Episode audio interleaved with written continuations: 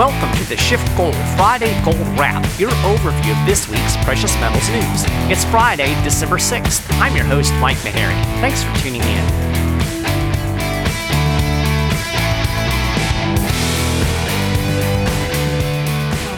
Okay, so today's Friday Gold Wrap podcast is brought to you from a sea of boxes.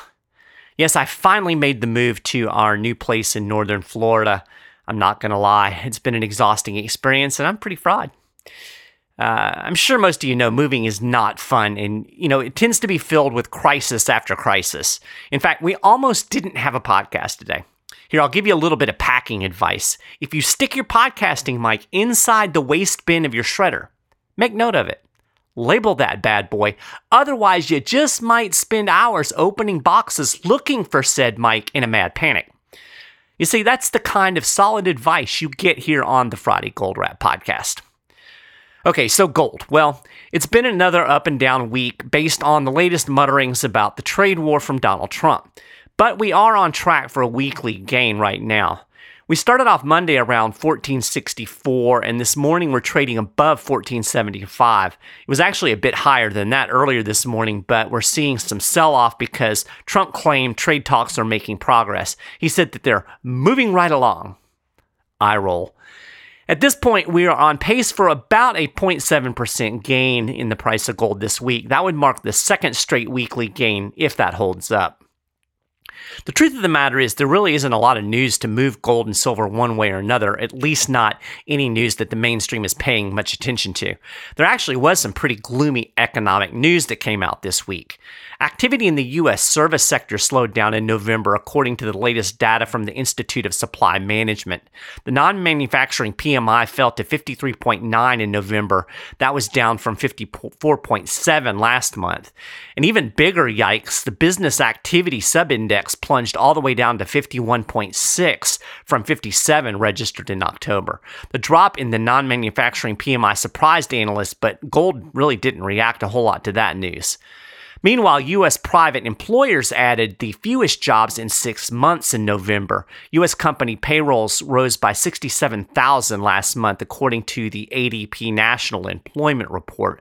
The median forecast among economists polled by Reuters had called for a gain of about 140,000 jobs, with estimates ranging from 120,000 to 188,000. So, yeah, a big, mi- uh, big miss.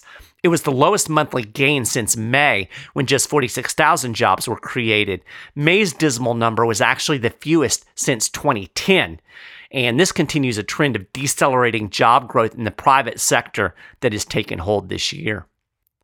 The Labor Department's jobs report comes out this morning, so we'll see what that has to say. It's kind of easy to be ho hum about gold and silver right now. You know, we've dropped below $1,500 an ounce and we've been floating in the 1450 to 1475 range for several weeks. Meanwhile, stocks have hit new record highs. But as I've said before, I think you need to keep your eye on the big picture. And by big picture, I mean things besides Trump's daily pontifications about a trade deal. As far as stocks go, what's driving them up? If you read the headlines, it's trade deal, trade deal, trade deal. But really, the trade deal is no big deal pun intended. When we actually have a trade deal, then it might matter. Until then, it's just speculation based on tweets.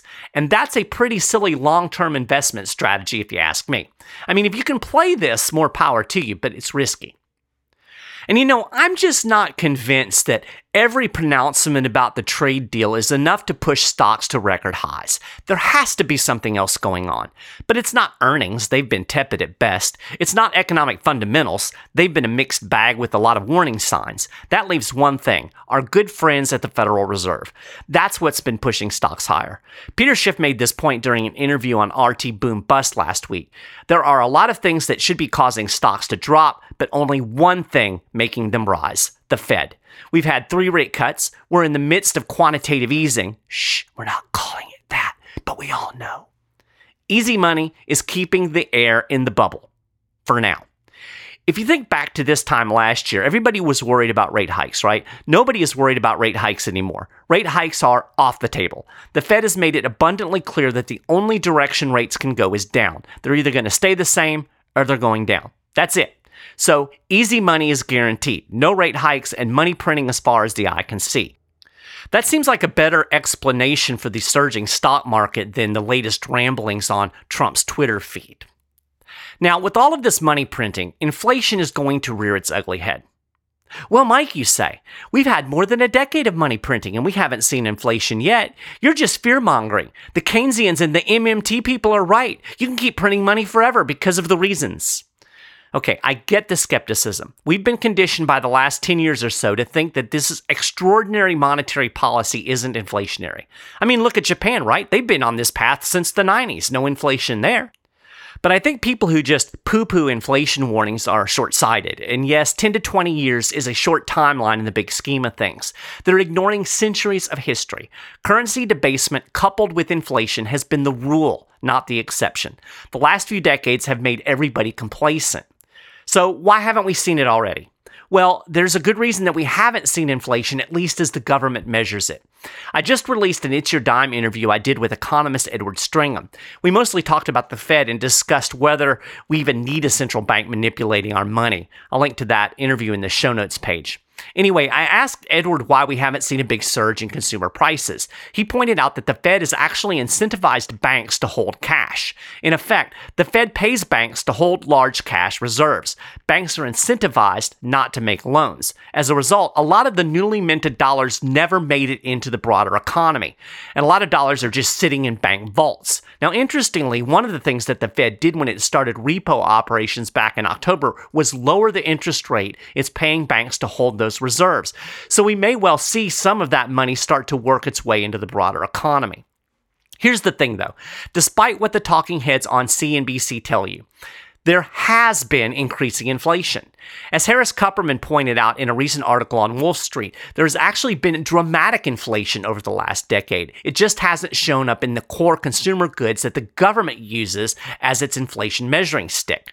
He wrote, When a country prints money, no one knows where in the economic ecosystem it will ultimately flow. If a resource is scarce, it tends to experience inflation. When it's artificially scarce, it has even more extreme inflation. Just think of where the money printing has ended up in this cycle bonds, central bank restricted supply by buying them, stocks, PE and buybacks have restricted supply, gateway city residential housing, local municipalities have restricted supply, medical costs, systemic dysfunction has restricted supply, vintage wines, they aren't being produced anymore, college education, supply restricted again. I can go on and on, but you get the point. End quote. And of course, you know that the government cooks the inflation numbers to make it look like there's not much inflation. It's almost as if the political class realizes that you might get pissed if you realized that they are decreasing your purchasing power every single year on purpose. The government uses CPI, the Consumer Price Index. Of course, the government gets to pick and choose the things it wants to count in CPI, and it takes things out that really reveal the cost of living. Interestingly, technological advancements, reduced logistical costs, and excess liquidity have actually led to price deflation in food and energy, core components of the CPI index. So there is inflation, and it's only a matter of time before the government's funny numbers can't hide it anymore. Kupperman wrote, No one is ready for inflation, but I believe it's coming. Maybe not today or next week, but there's a powder keg of monetary supply just waiting to be unleashed by governments who think that inflation can never happen again. At first, markets will cheer a bit of inflation, and then they'll panic. Peter's been warning us about inflation for years. He talked about it at length in his most recent podcast. The scary thing is that the Fed has no intention of reining inflation in, even if it does rear its ugly head. Peter's been saying for years that the Fed would have to raise the inflation target because it could never maintain it without collapsing the economy. That's exactly what Powell and company are doing right now. They're talking about systemic inflation, meaning they'll let it run a little hot to make up for the years it was too low. And Powell flat out said he has no intention of raising rates even if inflation heats up. He said that it would take a really significant and persistent move up in inflation before the central bank considers rate hikes. That's when Kupperman's panic sets in. Now, all of this is good news for gold. In fact, Bloomberg Intelligence just put out a report saying gold is poised to join the all time highs club in the upcoming decade. I'll link to that in the show notes page. Now, keep in mind, despite the sideways trading over the last several weeks, gold is still up about 15% on the year. Now, if you want to get more detailed information on how all of this might impact gold and your personal investment portfolio, I recommend that you call a SchiffGold precious metal specialist today at 1 888 Gold 160. They can help you understand better how all of this might play out. Well, that's a gold wrap for this week. You can get more details on all of these stories and more, and keep up with the latest precious metals news and analysis throughout the week at schiffgold.com/news. Make sure you check out the new It's Your Dime interview with economist Edward Stringham, where we talk about the Federal Reserve. And also, we just released a revised and updated report on the student loan mess, gambling with your future. You'll want to download that, check it out. It has the latest statistics on the massive student loan debt. I'll link to that in the show notes page as well. If you haven't done it already, you can subscribe to the Friday Gold Wrap at iTunes or on the SchiffGold YouTube channel. You'll find links for all this stuff on the show notes page. Thank you so much for listening to the show. Next week, no more sea boxes. Have a great weekend, and I'll talk to you next time.